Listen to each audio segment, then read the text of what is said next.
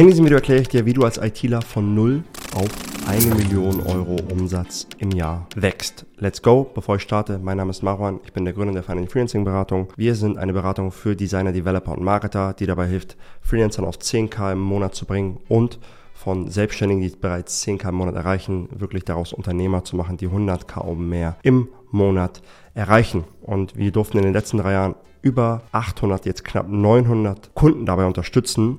Und ich habe mein eigenes Feedback, da ich selber in diesem Segment unterwegs war. Das heißt, das, was du jetzt mitbekommst, ist iteriert an über 800 Kunden und ich zeige dir ein Cheat Sheet aus unserem Programm, um die Leute so ein bisschen durchzunavigieren, wann was für sie in Frage kommt. Aber das zeigt alle vier Stufen der Evolutionsstufen von einem ITler.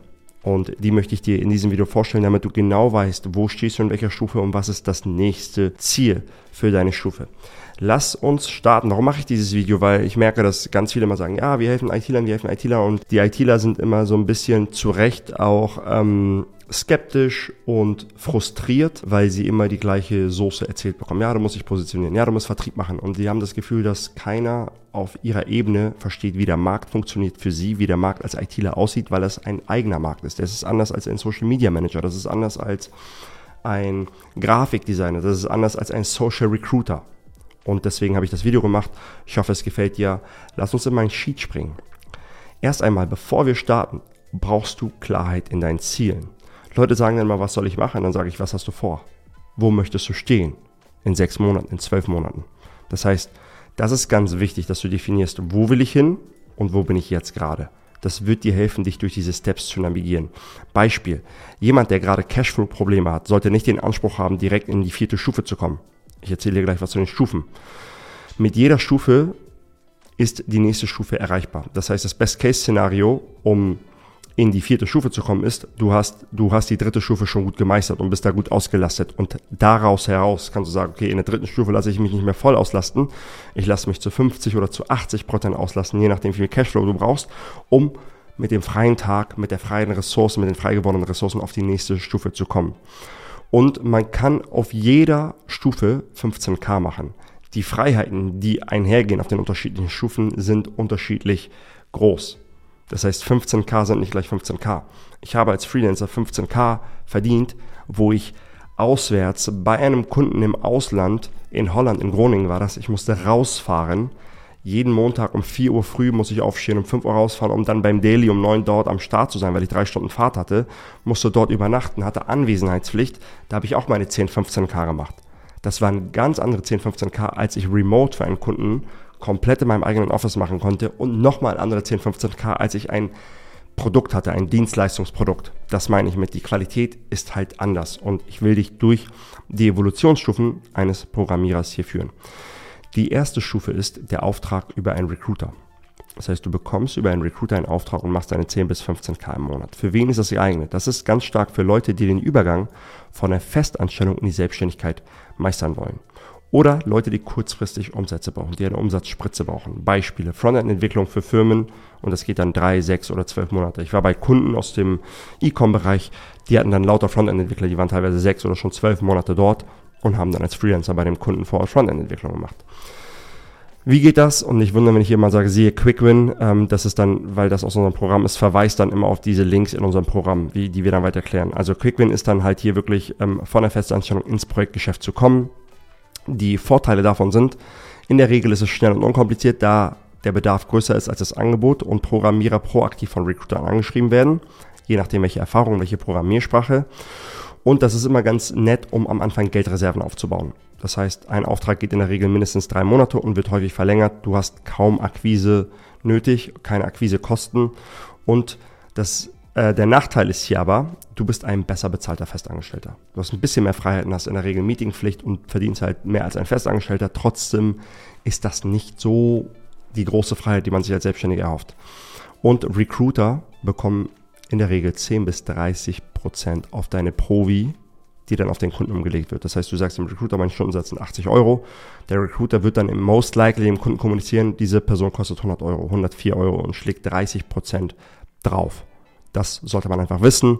Ob es fair ist oder nicht fair ist, sei dahingestellt. Ich finde alles in der Range von 10% vollkommen legitim und fair. 30% finde ich schon, pff, nur dass da eine Unterschrift untergesetzt wird. Das sind die Nachteile davon. Was ist die zweite Stufe? Das ist wieder Remote, nur du hast einen gehebelten Stundensatz und bist im Recruiter-Projekten. Das heißt, hier bist du nicht mehr vor Ort, sondern bist halt komplett remote. Und das ist das Gleiche. Von der Festanstellung in Selbstständigkeit kann es helfen. Und das ist auch vielleicht für Leute, die sagen, boah, ich will wegkommen von meinem Vor-Ort-Gig auf einen Remote-Gig. Das hat sich sehr viel erübrigt in den letzten Jahren seit der Pandemie und und und. Trotzdem kommen einige Leute wieder dazu und sagen, wir möchten die Leute wieder im Office haben und trotzdem kannst du sagen, okay, ich möchte wieder was, was komplett remote ist. Beispiel Frontend-Entwicklung wieder hier für Firmen, drei, sechs oder zwölf Monate geht das. Wie hier wieder von der Festanstellungsprojektgeschäft. Der einzige Unterschied ist, der Stundensatz kann gehebelt werden, wenn du remote bist. Beispiel, du rechnest acht Stunden ab und arbeitest lediglich sechs Stunden. Bevor jetzt alle aufschreiben, denke bitte trotzdem fair. Was ich gemerkt habe bei Kundenprojekten von mir, wenn ich vor Ort war beim Kunden, war ich teilweise neun oder zehn Stunden im Büro, die ich ihm auch abgerechnet habe. Aber ich hatte Meetingpflichten, ich hatte Kaffeemaschinen-Talks, ich habe mich mit Kollegen ausgetauscht. Zu Hause konnte ich in sechs Stunden mehr abarbeiten, seinen Storypoint, seine Single, als ich vor Ort in zehn Stunden konnte. So. Das heißt, denke bitte trotzdem fair. Es gilt nicht einfach dem Kunden was aufzuschreiben, sondern du sagst, hey, meine Leistung ist trotzdem adäquat. Sie hält mit den Leistungen der anderen mit für diese Stundenanzahl. Das eignet sich bei Neukunden. Bei Bestandskunden musst du darauf achten, dass du es nicht in einem laufenden Projekt machst. Das heißt, du darfst nicht sagen, ja, ich habe dem jetzt von zu Hause immer acht Stunden, äh, sechs Stunden abgerechnet. Jetzt rechne ich ihm acht ab, aber die, die Leistungserbringung, die Delivery, die Storypoints, die ich abarbeite, bleiben die gleichen. Es ist immer gut, wenn du in neuen Kunden reinkommst und am Ende des Tages, wie sagst du, oh, ist das fair oder ist das nicht fair? Ist der Kunde happy mit der Dienstleistung? Ist er zufrieden? Bist du am Overdelivern? Sagt er, wow, wow, das hilft uns total? Dann ist es alles gut. Pros, die Ortsunabhängigkeit. Das Geld ist leichter verdient als bei einem Vorortjob, weil du bei einem Vorortjob einfach tanzen musst. Das ist so, besonders wenn du in KMUs bist, in kleinen Firmen. Wenn jemand dir 80, 90 oder 100 Euro pro Stunde gibt und du läufst im Büro rum, schwingt das immer mit, dass man dich tanzen sehen will. Du bist die Person, die am härtesten arbeitet. Du bist die Person, die immer einen Backflip machen muss. Jeder Freelancer weiß, wovon ich spreche und das wird halt auch erwartet von dir. Ich kenne Leute, die in diesem Setting sogar 40k im Monat machen. So, die haben einfach zwei Aufträge, die sie remote machen. Punkt. Zwei Remote-Aufträge, die sie Vollzeit machen. Ob das richtig ist, ob man das machen möchte, sei dahingestellt, aber ich kenne Leute, die 3, 4, 500k in diesem Setting verdienen. In der Regel ist es auch unkompliziert, da der Bedarf dort größer ist als die Nachfrage und das hilft dir auch Geldreserven aufzubauen. Und das Coole ist, dass die Aufträge in der Regel drei Monate gehen und die häufig verlängert werden und du keine Akquise hast, weil wenn du einen Auftrag hast für drei oder sechs Monate, musst du nicht super viel Akquise betreiben. Die Nachteile, immer noch ein besser bezahlter Festangestellter mit mehr Freiheiten und Recruiter bekommen wieder ihre 10 bis 30 Prozent pro Wie. Jetzt kommen wir, fangen wir an, in die spannende Phase zu kommen. Das ist wieder ein Remote-Auftrag, aber hier bist du nicht mehr mit dem Recruiter dazwischen, sondern mit einem direkt mit dem Endkunden. Für wen? Leute, die Abwechslung haben wollen, Leute, die keine Abhängigkeit von einem Projekt haben wollen. Und die Kunden in diesem Segment sind aber in der Regel kleiner. Das heißt, warum sind die Kunden kleiner? Wenn das große Kunden sind, fällst du in Bucket 1 und 2, weil die über Subcontractor oder über Preferred Supplier List. Das heißt, diese großen Kunden, Konzerne, größere Kunden haben Listen von Agenturen, von Kunden, über die sie immer wieder Dienstleistungen beziehen. Und das sind Compliance-Sachen, die sie einhalten müssen, Datenschutzrechtssachen, Sicherheitsdinge, die sie einhalten müssen. Und deswegen können sie schwer einen Freelancer einfach reinholen, weil die Haftung da nicht gegeben ist. Wer kann das machen? Kleinere Firmen. Was sind kleinere Firmen? Hier oben bin ich wahrscheinlich bei Firmen über 500 Mitarbeiter, hier bin ich bei Firmen unter 500 Mitarbeiter. Meistens kenne ich das so, dass es so 150, 30, 40 Mitarbeiter sind. Das ist hier so die Größe. Beispiele. Ein Startup braucht einen Product Owner oder einen Developer und bucht dich drei Tage die Woche, weil er die Stelle nicht voll besetzen kann, auch nicht voll auslasten könnte, weil gar nicht so viel zu tun ist. Drei Tage reichen vollkommen und du machst mit dem hier ein Retainer-Modell und sagst, hey, ich mache x Storypoints für euch für 5000 Euro im Monat. Ich mache x Tests für euch im Checkout für x 1000 Euro im Monat. So. Und hier wird es spannend, dass du über ein Retainer-Modell auch abrechnen kannst. Wie macht man das? Indem du dich sichtbar machst, das sind dann wieder Verweise auf das Programm, das ich mache, und indem du Vertrieb aktiv betreibst. Das heißt, Resonanz aus Marketing, Akquisemethoden, die wir vorstellen und die Jobausschreibung für feste Stellen bewerben. Das ist ein cooler Tipp, den ich dir hier mitgeben kann wenn feste Stellen ausgeschrieben sind für einen UX-Designer, für irgendjemanden. Mal angenommen, jemand sucht einen UX-Designer und die äh, Gehaltsvorstellung von dem UX-Designer sind 60.000 Jahresgehalt. Das sind 5.000 Euro brutto im Monat. Die nimmst du mal 1,3. Das sind eigentlich dann nicht 5000 Euro, sondern 6500 Euro mit Arbeitgeberkosten. So viel wäre jemand bereit, für die Aufgaben, die für diese Stelle anfallen, zu zahlen. Und du sagst der Person, hey, ich habe deine Stelle gesehen, ich bin zwar nicht auf der Suche nach einer festen Stelle, aber ich erfülle alles, was diese Stelle mitbringt, alle Aufgaben, die du erwartest von dieser Stelle und noch ein bisschen mehr und ich koste dich weniger, als du bereit wärst für diese Stelle zu zahlen und ich helfe dir sogar noch dabei, diese Stelle zu besetzen. Das heißt, wenn du Bewerber hast, kann ich mit dir in den Call sitzen und dadurch, dass ich tieferen Blick habe, kann ich sagen, ob die Person geeignet ist oder nicht. Angebot, das man schwer abschlagen kann. Das heißt, das ist immer eine ganz, da gehen wir nochmal ins Detail bei uns, bei den Kunden, wie man da am besten anschreibt, wie man in Verhandlungen vorgeht, aber nur damit du einen Eindruck hast, wie tief das gehen kann. Ähm, genau, das ist, wie du da rankommst. Was sind die Vorteile? Die Risiken sind verteilt, du hast mehrere Kunden gleichzeitig, du hast höhere Stundensätze, da kein Crew, Recruiter zwischen ist, kannst du da selber Stundensätze von, ich habe Stundensätze von 150 Euro hier erlebt. Du kannst viel stärker hebeln durch Retainer-Sachen und du hast eine stärkere Unabhängigkeit, da du weniger Meetingpflichten und und und hast. Und das ist eine sehr gute Ausgangsbasis, um mitarbeiterperspektivisch darauf anzusetzen. Also auf 4.1 zu wachsen. Das erzähle ich dir gleich ein bisschen was zu. Die Nachteile. Immer noch zum Teil Zeit gegen Geld trotz starker Hebelung. Laufzeiten sind in der Regel geringer, wenn der Kunde kleiner ist. So, dadurch, dass die Maschinerie kleiner ist, dass mehr Blicke auf die Kosten sind und dass derjenige, der das eigentlich bezahlt, näher an den Kosten dran ist, wird da schnell der Hahn eher zugedreht. Und du musst hier Marketing betreiben. Und wenn du Entwickler bist, tust du dich wahrscheinlich schwer damit. In der Regel tun sich Entwickler schwer damit und hier muss man über in die Sichtbarkeit kommen, dass die Leute überhaupt wissen, dass es einen gibt. Nur so können wir den Recruiter umgehen. Ganz wichtig. Wenn du das aber gut gemeistert hast und jetzt erinnerst du dich, warum das hier oben so viel Sinn macht, dass ich sage von einem auf den nächsten Step, dann ist es einfach oder nicht einfach, dann hast du eine gute Ausgangsbasis, um auf 4.1 zu kommen. Und das ist jetzt die Skalierung auf eine Million.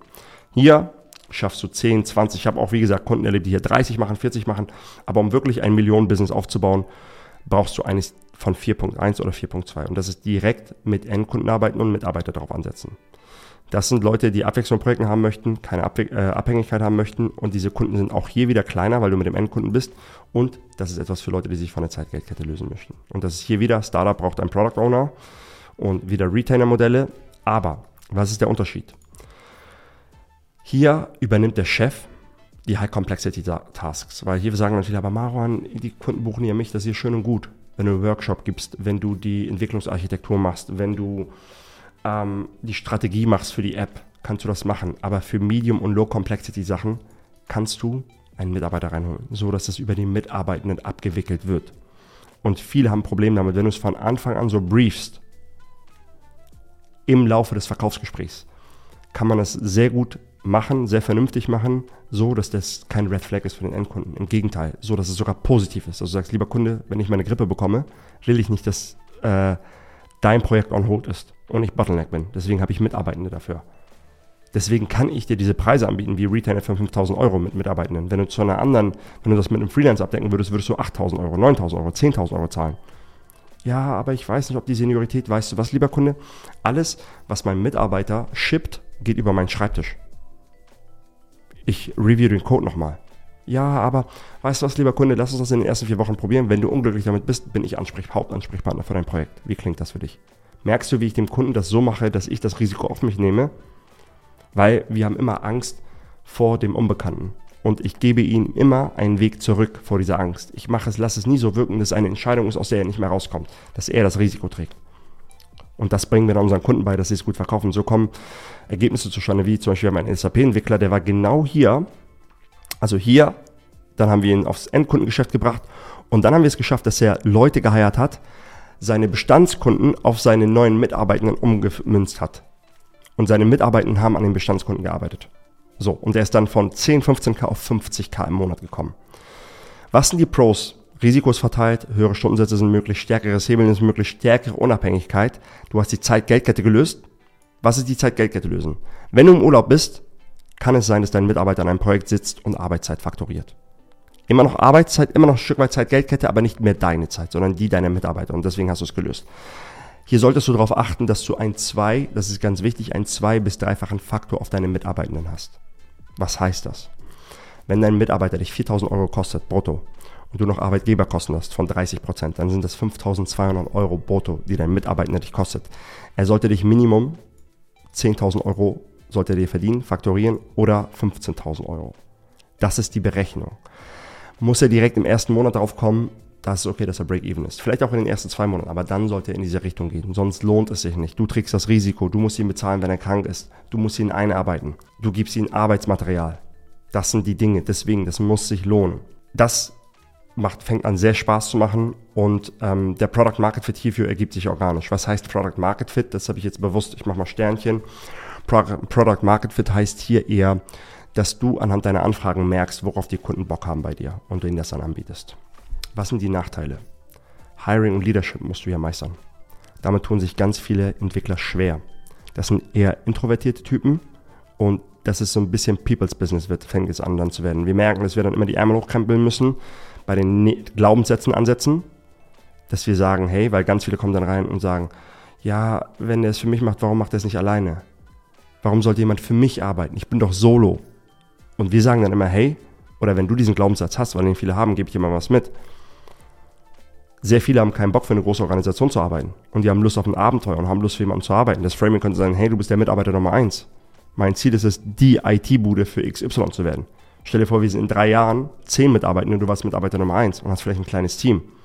Die Lernkurve, die du bei mir von, innerhalb von einem Jahr haben wirst, hast du in einem Konzern innerhalb von vier Jahren. Was glaubst du, wie das deinen Wert im Markt steigert? Merkst du, wie ich das gerade frame? Auf einmal mache ich jemanden Bock drauf. So. Und Lasse deine Personality durchschimmern. Spielst du gerne World of Warcraft? Machst du irgendwas Nerdiges oder was anderes? Vielleicht skatest du gerne, whatever. Lass es durchschimmern in deinem Personal Branding. Weil genau solche Leute wirst du dann anziehen. Der Pool für Leute, die du anziehst, ist zwar viel, viel kleiner, aber du brauchst nicht hunderte Leute. Du brauchst am Anfang ein, zwei, drei Leute.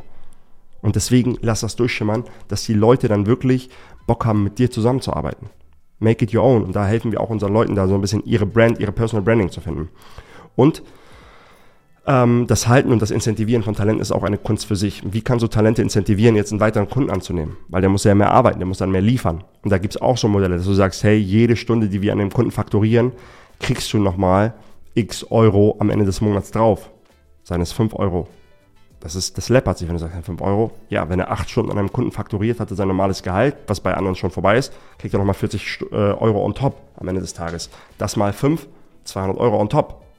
Geil, I take it. Das ist viel für einen Festangestellten, diese Boni zu haben. Das kannst du machen. Du kannst ihm sagen, hey, wenn wir folgende Dinge erreichen, schenke ich dir das und das. Dann gibt es einen Urlaub, dann gibt es so und so. So kannst du die ganz anders motivieren. Das heißt, da kannst du, wenn du weißt, was man da machen kann, kann man die Leute sehr, sehr gut motivieren. Die Gefahren sind, ist, dass dein Mitarbeiter nach einem erfolgreichen Onboarding und Ramping abspringt. Das schwingt immer ein bisschen mit. Es trifft aber weitaus seltener zu, als Leute befürchten. Das ist meine Erfahrung. Und alle wollen in den Himmel, aber keiner will sterben. Das sind Gefahren, mit denen du dich abfinden musst. Aber auf der anderen Seite weißt du, wie mein Kunde hier mir vorschwärmt, dass er sagt, Marwan, ich bin gerade auf Hochzeitsreise mit meiner Frau und mein Unternehmen verdient weiterhin Geld. Das ist was Geiles. Warum? Weil er durch diese Dinge gerade gegangen ist, die ich erzähle. Laufzeiten sind hier auch bei den Kunden in der Regel geringer, muss nicht sein in der Regel und auch hier wichtig, Marketing muss betrieben werden. Jetzt habe ich hier über Manpower geheiert und ein weiteres Con ist, je größer es wird, desto weniger profitabel ist es. Profitabilität leidet darunter. Warum? Es kann nur über FTE skaliert werden.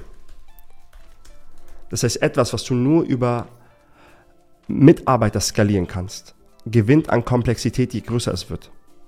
Punkt. Warum gewinnt es an Komplexität? Mehr Mitarbeiter haben ihre Wehwehchen, mehr Mitarbeiter sind krank, mehr Mitarbeiter müssen gemanagt werden. Und das heißt, wenn du hier, das kann ein Modell sein, wo du hier bei zwei, drei Leuten eine Profitabilität von 50 Prozent hast. Oder 40%. Prozent. Bei 30 Leuten hast du vielleicht eine Profitabilität von 20 Leuten. So. Weil du einen viel größeren Apparat hast. Da machst du natürlich auch viel mehr Umsatz. Bei 30 Leuten kannst du vielleicht, keine Ahnung, 5 Millionen machen und bis bei 20% machst du eine Million Prof äh, Profit im, im Jahr und bei drei Leuten machst du vielleicht 600.000 und machst 300.000 Profit. Merkst du, das Gap ist gar nicht so groß. Das heißt, das hier kann man richtig schön fahren, wenn man sagt, ey, ich will kleines, eingespieltes, geiles Team haben. Die sind remote, wir haben unsere eigene Culture, wir haben unsere eigenen Macken, unsere eigenen Eigenarten, aber wir machen geile Arbeit für dieses Framework und da sind wir die Go-To-Anlaufadresse für den Kunden. Boom. Das ist ein geiles, geiles Szenario dafür. Dann haben wir das andere Ding. Das ist eine produktivierte Dienstleistung oder ein eigenes Dienstleistungsprodukt. Und das würde ich immer einer eigenen Software vorziehen. Eine eigene Software ist extrem schwer. Ich habe es in, einem, in ein paar Videos schon zigmal erklärt und das würde ich immer vorziehen. Hier hat das Maximilian Gref gemacht, das zeige ich dir kurz. Und hier beschreibt er halt, wie er genau das gemacht hat. Mittlerweile ist er über 50.000 im Monat und ähm, ich weiß gar nicht, wo er jetzt steht, ähm, weil also es gerade, also jetzt als er bei 50, 60.000 war, das waren die letzten Monate seiner Zusammenarbeit. Ich nehme an, dass er jetzt weiter ist. Für wen ist es geeignet? Das ist Leute, die ihre komplett eigenes Projekt stemmen wollen, ohne lediglich ein Zahnrad in einem Projektteam zu sein. Weil hier bist du immer bei allen bist du ein Zahnrad. Da bist du eine Fachkraft für eine Sache, die erledigt werden muss. Und hier lieferst du, hier bist du so zum Beispiel der Reifenbauer, der Armaturenbauer und hier lieferst du das komplette Auto. Und komplette Auto im übertragenen Sinne. Es kann auch sein, dass du Reifen mit Felgen, also so ein, ein fertiges Produkt, das wirklich zu einem größeren Produkt gehört oder ein komplett in sich geschlossenes Produkt. Und die Kunden in diesem Segment sind auch in der Regel kleiner. Wie Positionierung besitzen, du musst sichtbar sein und du musst Vertrieb betreiben. Das heißt Resonanz auf das Marketing angehen und die Akquisemethoden angehen. Beispiele. Hier könnten zum Beispiel Beratungen und Umsetzung für sehr spezifische Sex sein. Über Expertise reinkommen und gegebenenfalls in die Unterstützung des Teams oder kompletten Bereich selbst machen. Beispiel. Wir haben Kunden, die sagen, ich mache Teamtrainings für die ähm, Entwicklungssprache Flutter. Da mache ich Trainings für die Teams. Das ist ein Produkt, was skalierbar ist. Äh, Max Gref macht zum Beispiel UI-Dashboards für ein bestimmtes SAP-Framework. Merkst du, er kommt über ein Endergebnis, nicht über seine Dienstleistung. Keiner kommt zu ihm und sagt, ja, du machst so UX-Design, sondern die sagen, wir brauchen diese Frameworks. Er kommt über ein Endergebnis. Das Coole ist, wenn du über ein Endergebnis kommst, spricht man über einen Preis für ein bestimmtes Endergebnis und nicht mehr über die Arbeitszeit. Oder wir haben Kunden, die sagen, ich mache ein Plugin für Pimcore, also ein E-Com-Framework. Ähm, ich mache da äh, Checkouts für diese Plugins. Und das können entweder Retainer-Modelle sein oder das sind wieder die Beispiele X Story Points für X Euro, ähm, X Tests für Checkout oder das können komplette Prototypen, Running Apps, Web Apps sein. Das ist attraktiv für Full Stack Developer, die ein sehr spezifisches Problem lösen und je nach Angebot viel Skalierungspotenzial haben. Eine, eines könnte sein, deine 3.01 App in acht Wochen. Dein Excel-Chaos in einer e-, editierbaren Web-App, so dass Mitarbeiter schnell arbeiten können. Deine App mit Gamification-Faktor, um noch mehr Sales zu fördern. Das sind alles echte Beispiele von unseren Kunden, die ich dir hier gerade erwähne. Die Pro Pros hier sind Zeit- und Geldkette gelöst. Das ist die stärkste Form der Hebelung. Weil wenn jemand jetzt so ein Mitarbeitertraining für Flutter dann sagt, okay, wie viele Mitarbeiter hast du? 10. Ich nehme pro Mitarbeiter 5000 Euro und hast dann 50.000 Euro Auftrag. Und der Aufwand ist der minimal höher als für zwei Mitarbeiter. Zeitgeldkette, das ist jetzt eher so ein, so ein Teaching-Aspekt. Das hier ist ein, ein Lieferaspekt, das ist ein Produktaspekt. Das heißt, wir haben beide Aspekte hier. Du bist sehr unabhängig, du hast mehr Gelegenheit, um am Unternehmen zu arbeiten. Prozessualisierung, deine Leistungserbringung, Mitarbeitereinstellung und, und, und. Da hat man wirklich das Gefühl, ein Unternehmer zu sein. Das oben ist auch, das hier ist eine Agency eher und das hier ist wirklich ein Produkt, auch slash Agency und es ist leichter, perspektivisch Mitarbeiter auf Projekte anzusetzen, weil wenn du jemandem das Endergebnis versprichst, ist es ihm in der Regel egal, wer involviert ist an der Leistungserbringung. Anstatt wenn du jemanden Stunden verkaufst, was du in den Fällen oben machst, ist es nicht egal, wer involviert ist an der Leistungserbringung. Erbringung. Die Nachteile sind Product Market Fit braucht Zeit, Ressourcen und Erfahrung. Das ist sehr wichtig, das muss sitzen. Leute sagen immer, Vertrieb funktioniert nicht. Vertrieb funktioniert nicht in der Regel, weil Product Market Fit nicht sitzt. Marketing muss konstant betrieben werden. Das sind mindestens ein, zwei Stunden am Tag. Am Anfang musst du das selber machen, bevor du es abgibst.